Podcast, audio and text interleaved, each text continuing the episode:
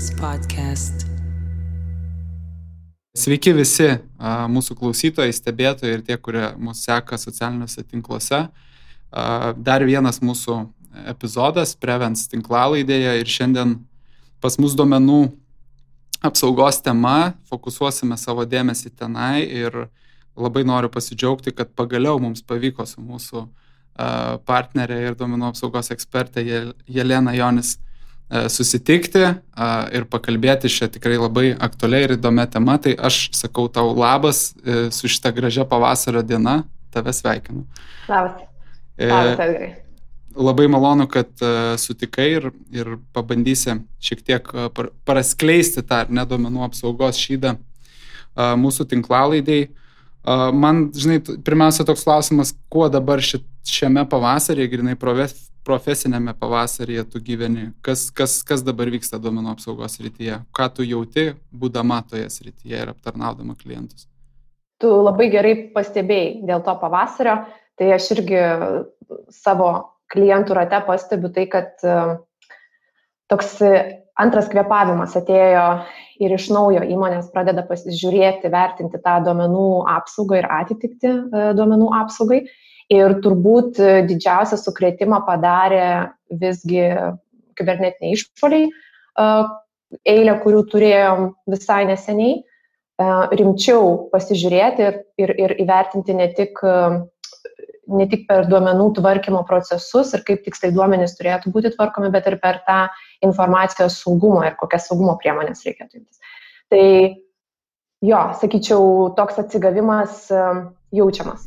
O čia turbūt ir, ir nieko nenustebinom ir, ir dažnai būna tam tikrose srityse e, e, įvykus kažkokiam tai kritiniam atveju arba daug kritinių atvejų jaučiamas ar ne toksai poreikis e, susitvarkyti, peržiūrėti, taip kaip tu pats tą klausimą sprendi, man iš esmės būtų labai įdomu, gal ne man, o mūsų klausytojam, tiem verslo atstovam pakalbėti apie patį duomenų apsaugos įgyvendinimo procedūros, apie pačią procedūrą pakalbėti, kaip jinai turėtų vykti, kaip jinai atrodo, nes dažnai tai vis tik sunkiai apčiopiama iš pirmo žvilgsnio procedūra ir įgyvendinimo procedūra, kaip tu pati matytum, kaip pristatyti šį klausimą verslui.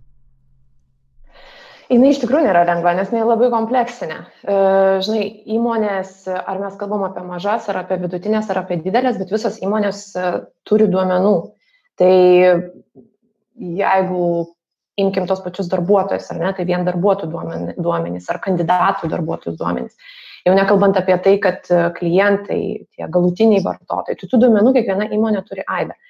Ir problema turbūt pirminė mm, yra ta, ta nežinomybė, kokius, nes iš tikrųjų dauguma įmonė nežino, kokius duomenys jie turi, kur tie duomenys guli, kiek jų yra, um, kur jie yra saugomi, kas turi prieigas, um, jau nekalbant apie tai, kad um, dalis duomenų turbūt jau turėjo būti sunaikinta, bet nesunaikinta.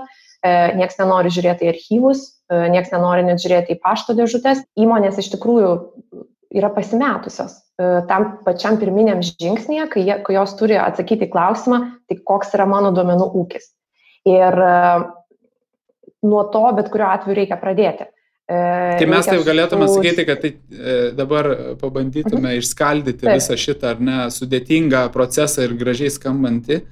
Skeliami pirmą, ne, mes pasidarome vidinį duomenų apsaugos tokį auditą tuo požiūriu, kad įsivertiname, ką turime, ką renkame, ką turime surinkę netyčia, kas yra kažkur tai spintoje, kas kažkur kažkokiam tai folderį. Aš suprantu, kad tai yra pats mhm. pirminis žingsnis, ar ne? Kas sektų toliau? Taip. E, tai kai identifikuojam jau, ar ne, surandam tuos visus duomenis, taip pat kaip tu sakai, auditą padarom, tai antras žingsnis - ta gap analizė. Tai kokie netitikimai e, su duomenų apsaugos reglamentu ir su taikytinais duomenų teisės aktais. Tai kitaip tariant, pavyzdžiui, ar ne, mes turim duomenis ir kaip tu pats pasakai, gal ne visi duomenys, ar mes galim pateisinti visų duomenų poreikį. Dalis duomenų galbūt buvo surinkta nice to have, ne? tai galbūt kažkada man, mums jų reikės, bet taip ir neprireikia. Tai kitaip tariant, mes peržiūrim, ar ne, kokie yra netitikimai ir ką reikėtų keisti. Tai galbūt dalį duomenų pašalinti, galbūt mažinti apskritai duomenų surenkamų kategorijas, saugojimo laiką keisti, tas pačias prieigos teisės peržiūrėti. Žiūrėk, antras žingsnis taip yra netitikimai. Kaip kas kokius pokyčius dokumentuose arba procesuose turėtume padaryti, kad atitiktume bendrai domenų apsaugos reglamentą.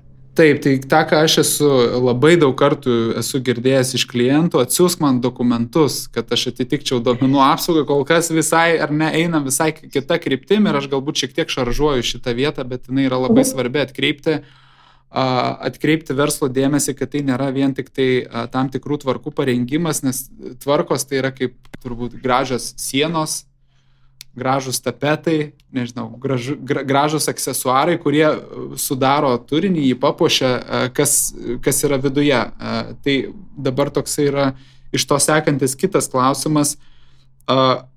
O kokią vertę kuria, vat, ar ne visi šitie veiksmai, nes jeigu mes skaldom tai į, į vieną pirmą etapą, ar ne, mes prasiaudituojam, ką mes renkam ir ką mes esam surinkę, uh, E, įsidentifikuojam savo atitikti, atitikti. Trečias dalykas, tą atitikti bandom ištaisyti, akivaizdu ar ne.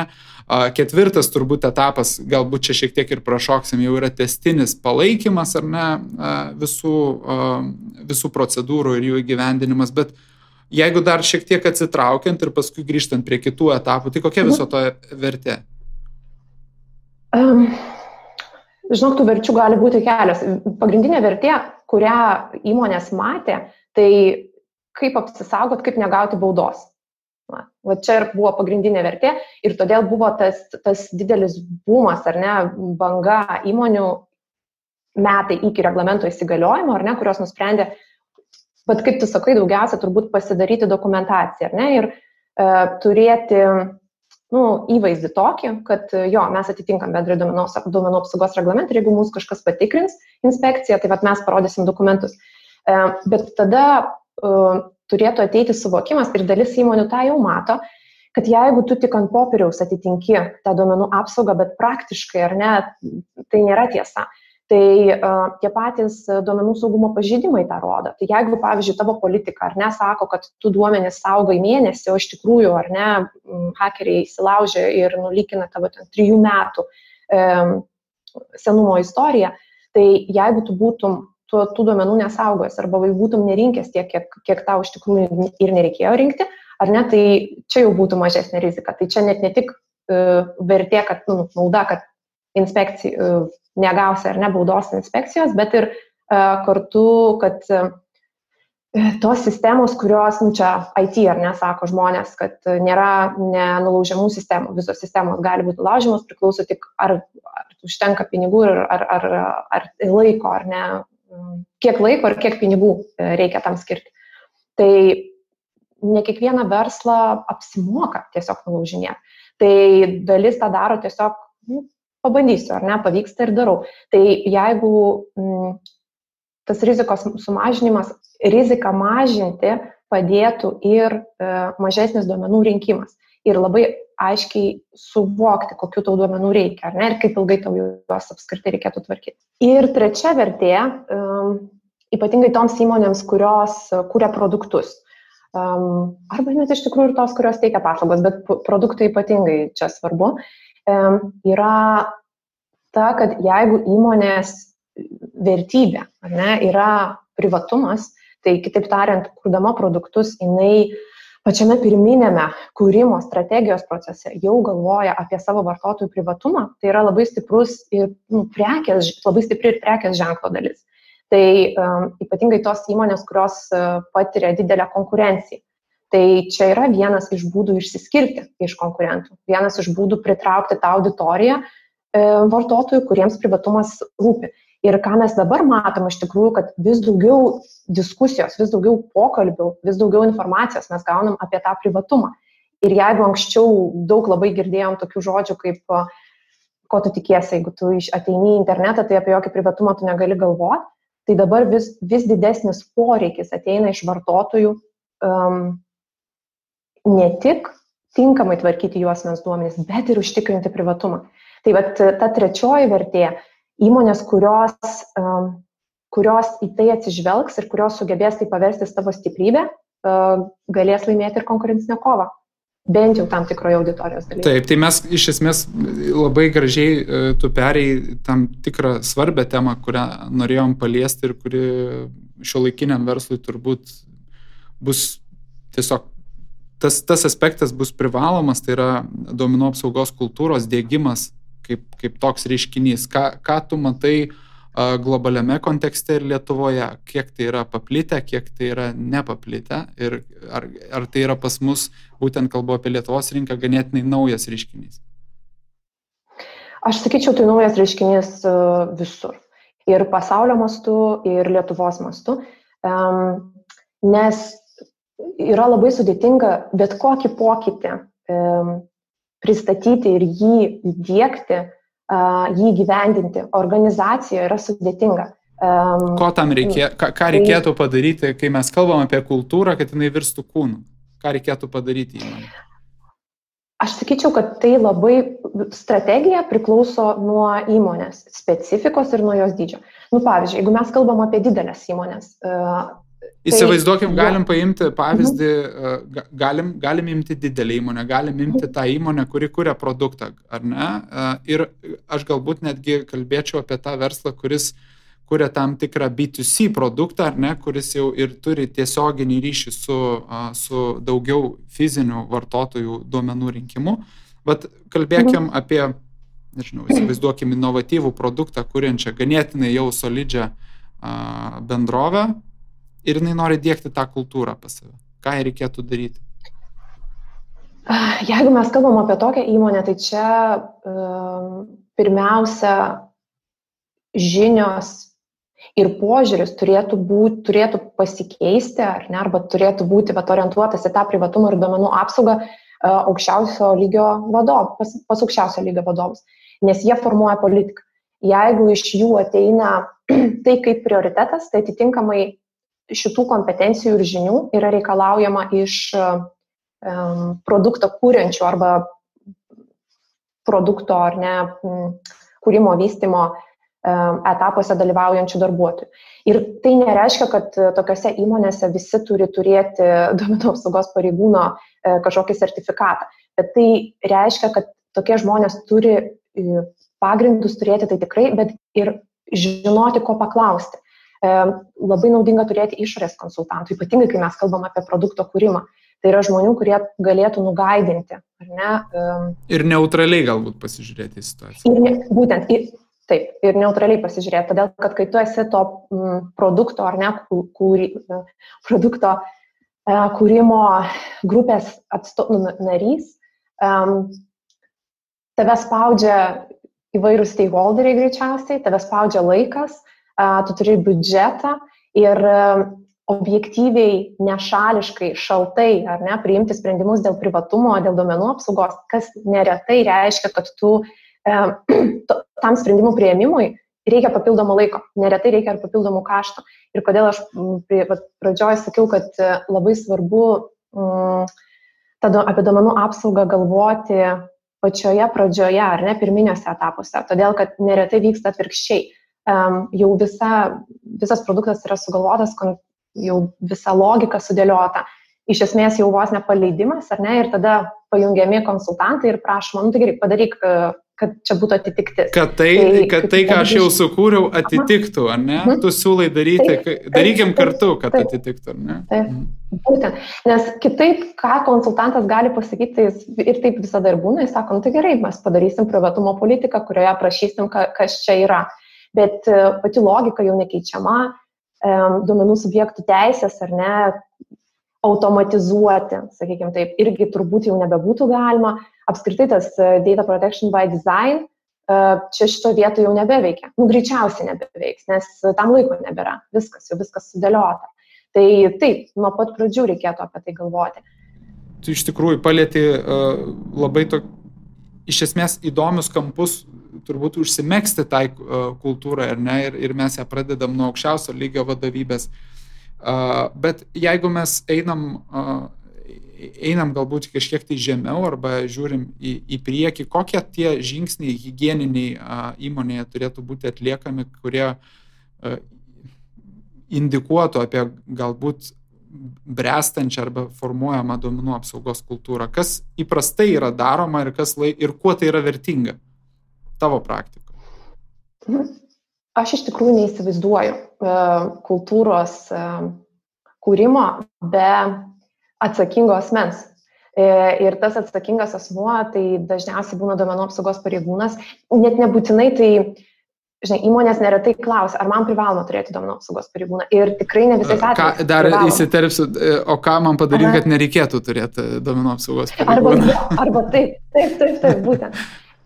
Ir tada, kas išeina, kad tu neturi žmogaus, kuris turėtų kompetencijų ir kuris galėtų, ar ne, vad daryti tą higieną, apie kurią tu kalbi, kuris galėtų laikyti pulsą um, ir matyti, kaip keičiasi verslas, kur ir kaip proaktyviai. Okay. Čia vėlgi labai svarbi, svarbi, svarbi dalis, vėlgi duomenų apsaugos pareigūnas, čia kaip krepšinėje rodo, te, treneriui duoda techninę pražangą ir, ir rodo kam, rodo, kad žmogeliukui skirta. Tai čia yra žmogeliukas, apie ką tas žmogeliukas bendrovėje. Ir vėlgi įsivaizduokim jį turbūt uh, uh, solidžioje organizacijos ką jisai gali duoti, kokios jo funkcijos, jisai, kaip jisai prieina prie to, kad jisai sukuria kažkokią tai vertę, kokiais veiksmais.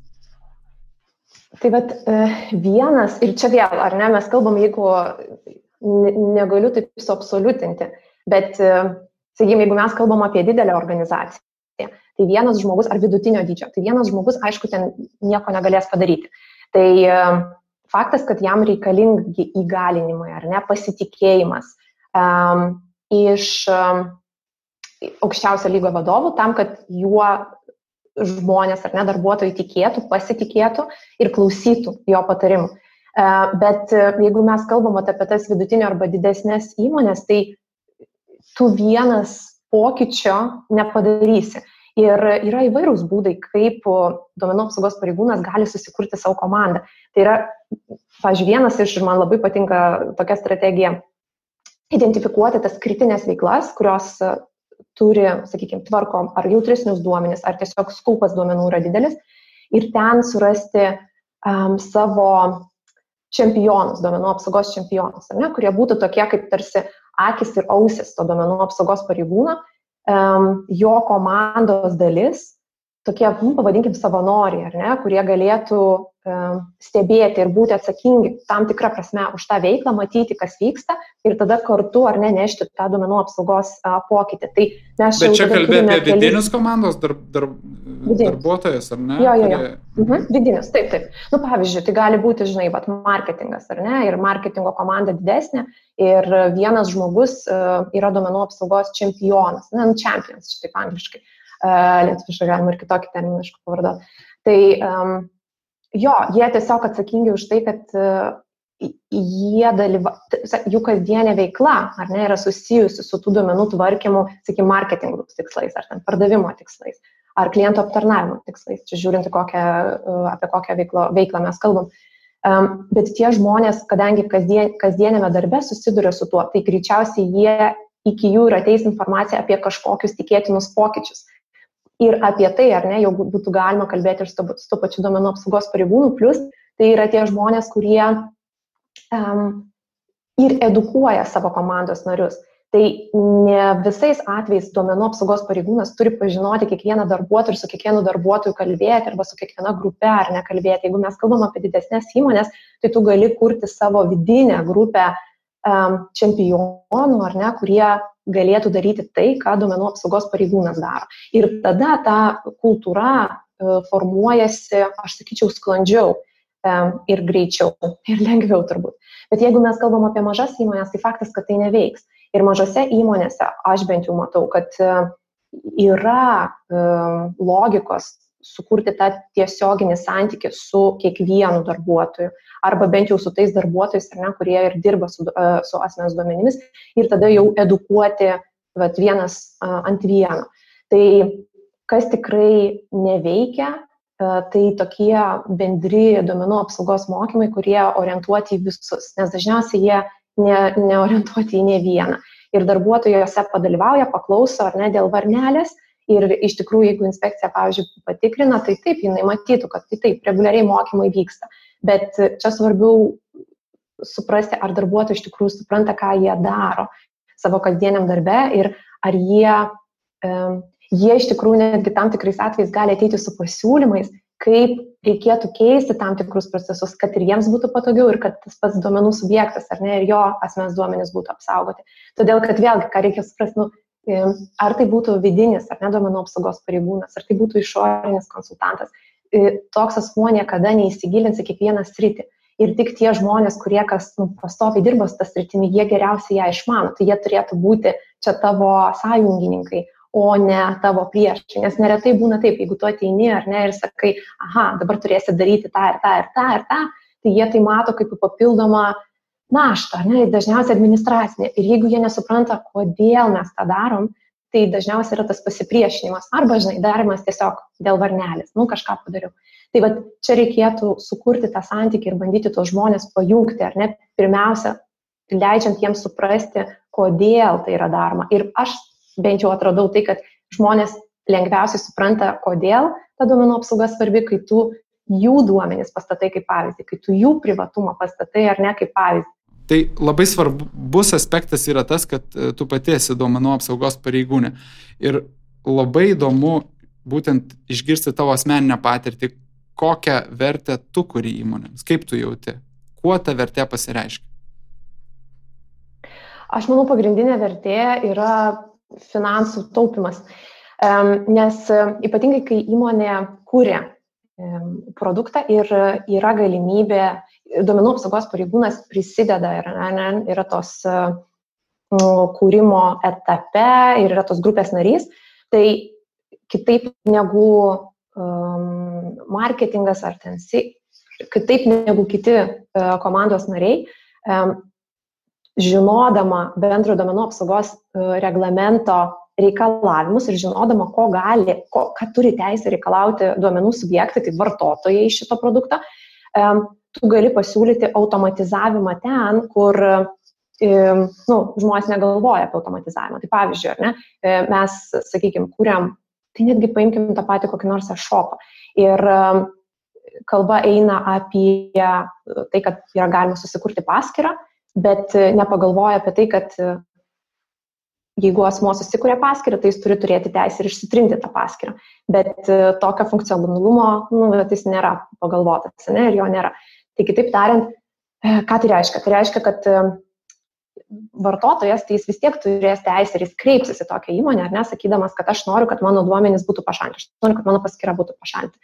Jeigu jis pats neturi to vat, mygtuko, ar ne, ištrinti, pašalinti mano duomenys, tai vadinasi, e, vėlgi priklauso nuo to, kiek tokių vartotojų, bet vartotojų skaičius, kuris gali um, kreiptis į tokią įmonę, tai yra pakankamai didelis. Ir tai reiškia, kad reikės ar ne darbuotojų, kurie rankiniu būdu ieškos, trins, tada informuos, kad tai, tai, tai užtrunka, um, užtrunka tiek laiko prasme ir na, tuo metu darbuotojas negali atlikti savo kitų. Uh, taip, tai, tai gaunasi, tai... gaunasi, grubiai sakau, išeina taip, kad uh, kalbame apie duomenų apsaugos pareigūną kaip ir tam tikrą uh, funkcionalumų kurieją tuo teoriniu ar ne aspektu, nes uh, tiesiog teisiniai reikalavimai tam tikrus dalykus diktuoja, o o, o kartais apie juos gali pamiršti. Teisingai suprantam.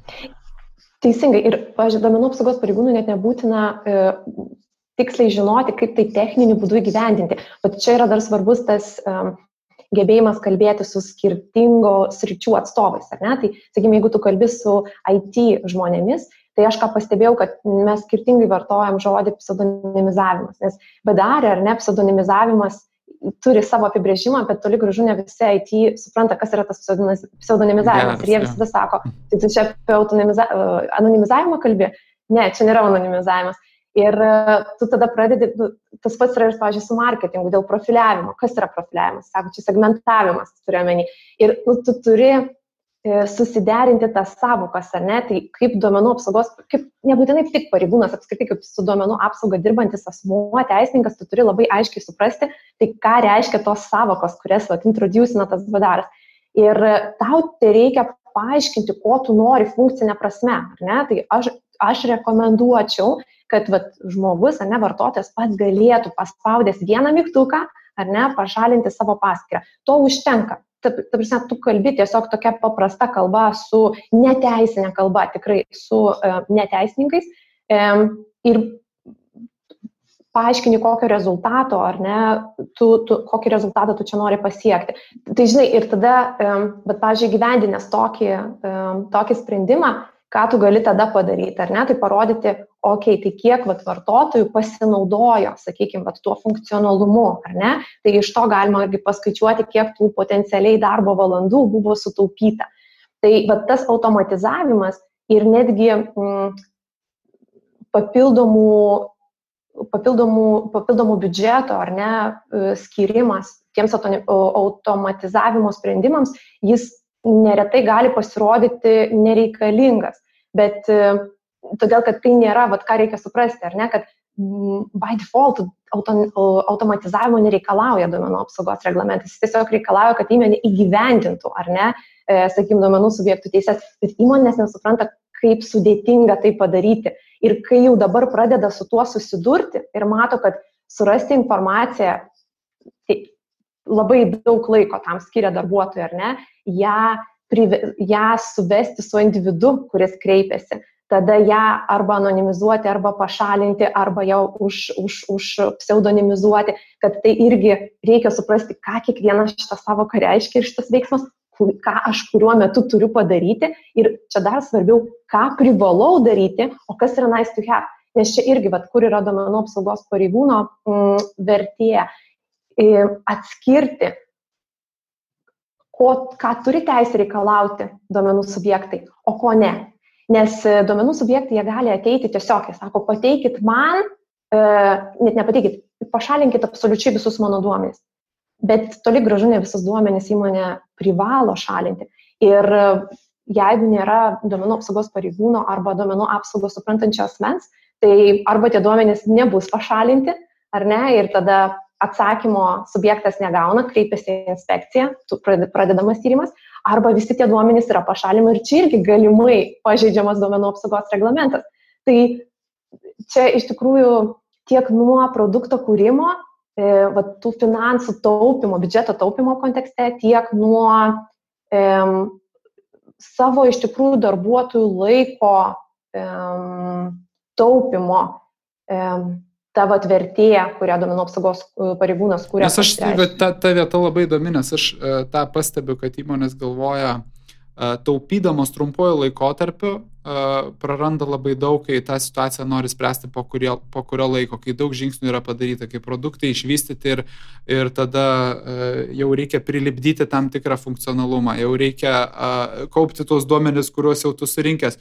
Kita problema, kurią va, tu pasakė irgi labai taip rezumuojasi gražiai, kad duomenų apsauga numetama žmonėm, kurie neturi nieko bendro su, tai, su tuo, ar ne? Ir netgi kalbant apie tuos pačius IT žmonės, tai vis tiek tas duomenų apsaugos e, pareigūnas tai kaip, kaip klyjei, kaip jungiamoji grandis tarp e, daugelio, daugelio sričių specialistų, juos ir apmoko ir, ir juos supažindina ir turbūt išlygina a, tą informacijos asimetriją per kažkurį tai laiką. Ar ne visi tada pradeda kalbėti vieną kalbą ir matyt po kokių 50 metų pajaučia efektą, bet mes esam linkę mąstyti truputį trumpesnių laikotarpių. Tai yra, mes turim naudą gauti čia ir dabar, bet a, tai, ką tu sakai, a, tai yra toks ilgalaikės perspektyvos žvilgsnis, kuris, kuris dominuoja ar nedominuoja pas mus rinkoje, kaip tu manai?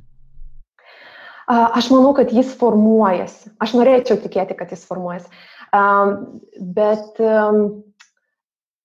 tam reikia pakeisti, nu, vat ką ir tu sakai, ne, tam reikia keisti požiūrį ir it takes time. Dar vienas pavyzdys.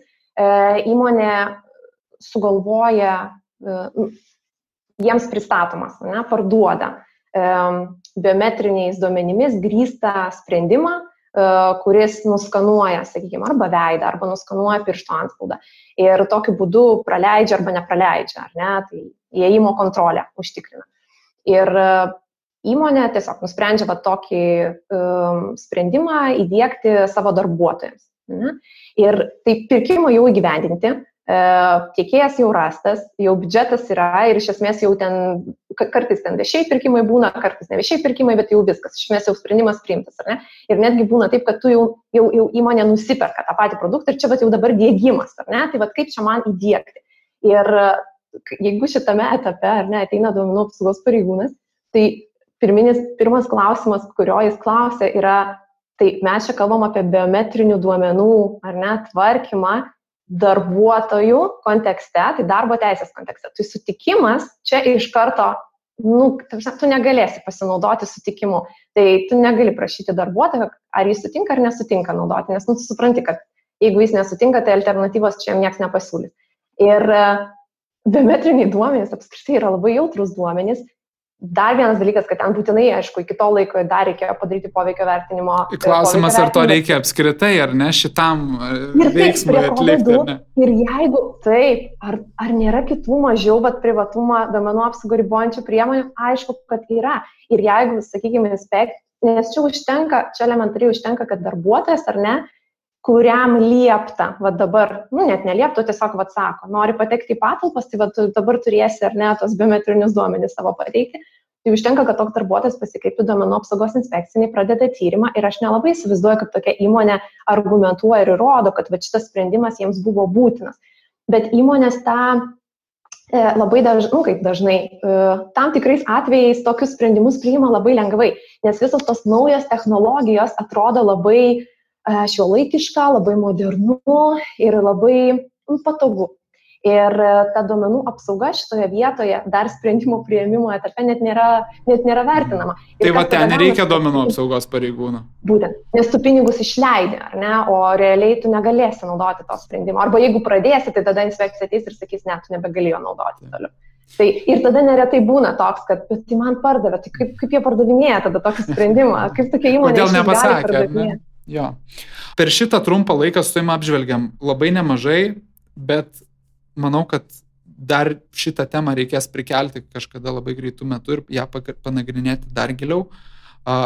Aš norėčiau tavęs paklausti, jeigu aš esu verslo atstovas, kokias rizikas, rizikos man kyla nesilaikant duomenų apsaugos reglamento ir teisės aktų?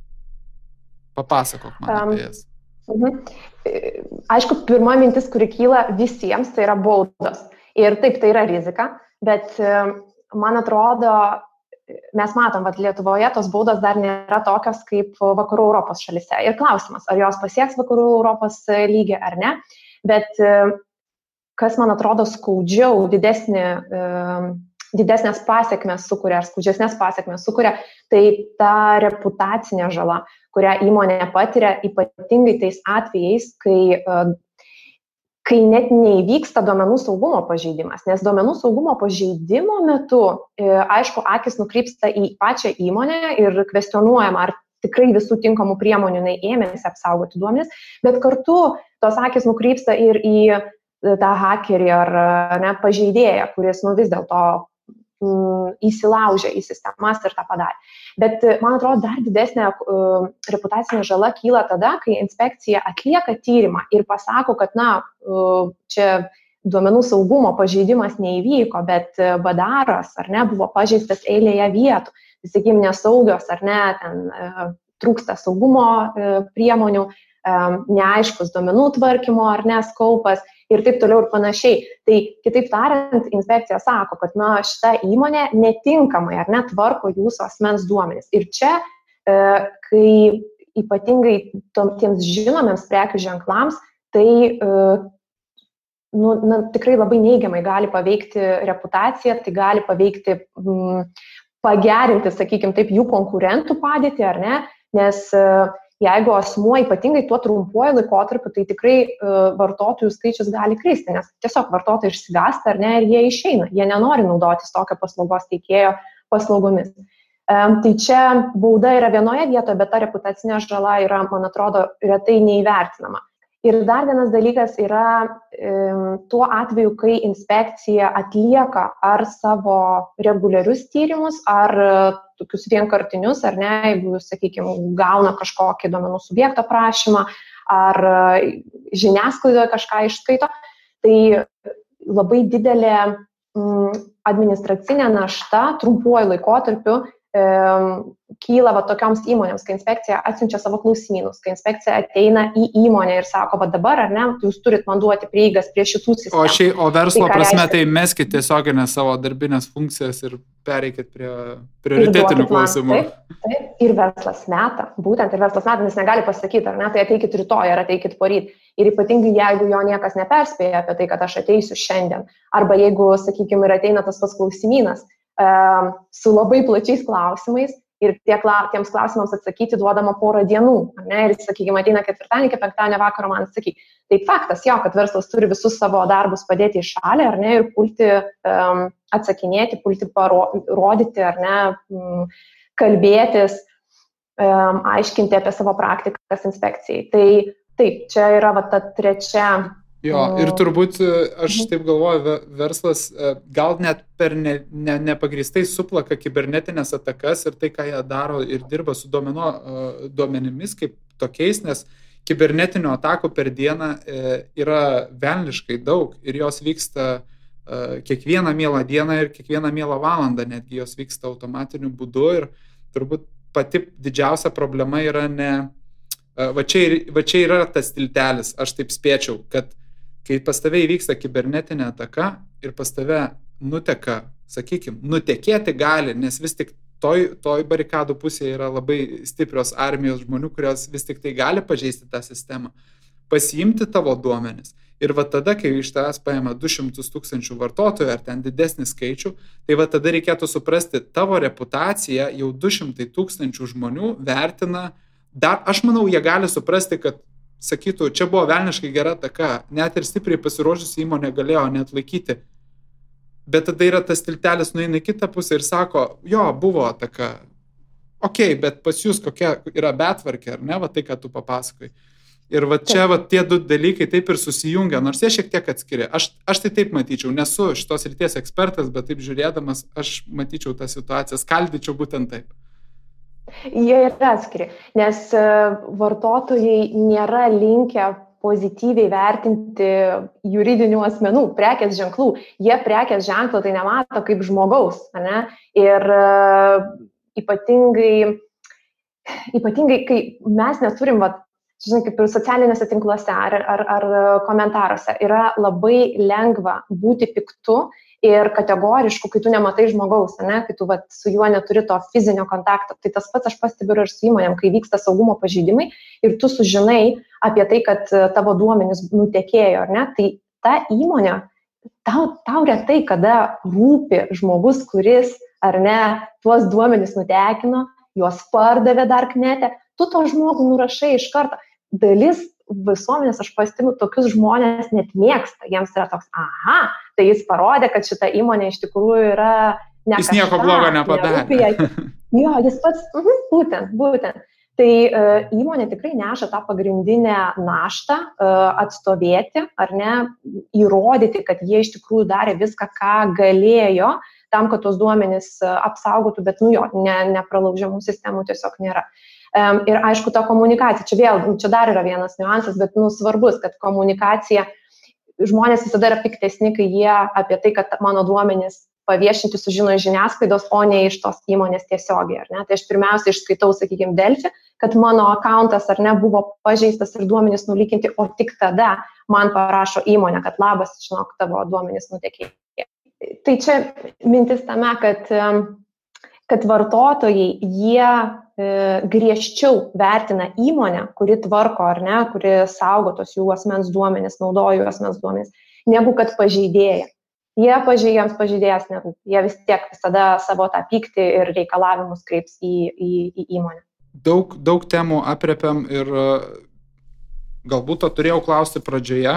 Aš manau, kad uh, tiem besiklausantiems daliai, bent jau daliai auditorijos tikrai įdomu, uh, kaip tu pradėjai savo kelionę duomenų apsaugos rytyje, kas, e, kas tave sužavėjo ir kodėl dar čia vis dar esi ir nesitrauki?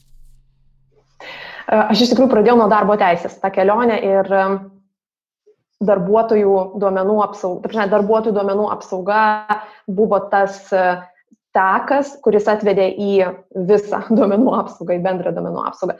Tai, o kas su, sulaikė, tai iš tikrųjų ir kas vat, traukia ir patinka, tai tai tai, kad jinai yra labai, be, labai besikeičianti.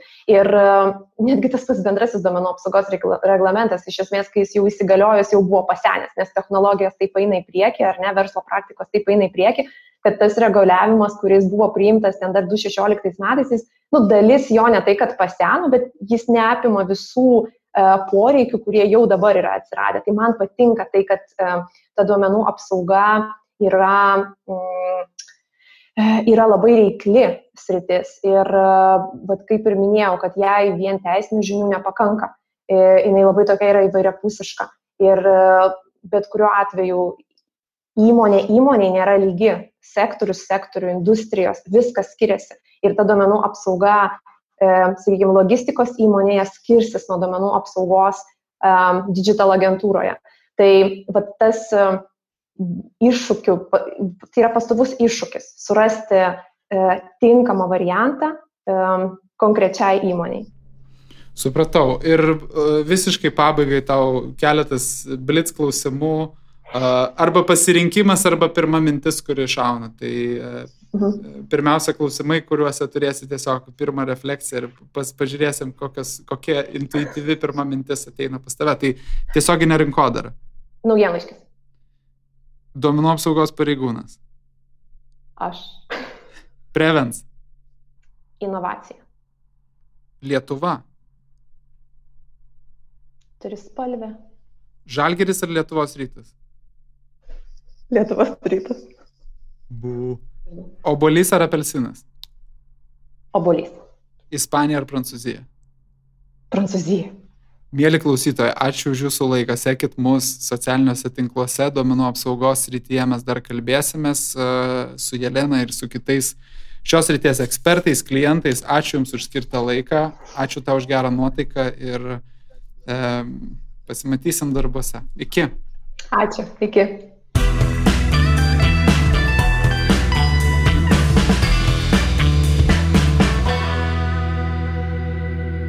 Prevents Podcast.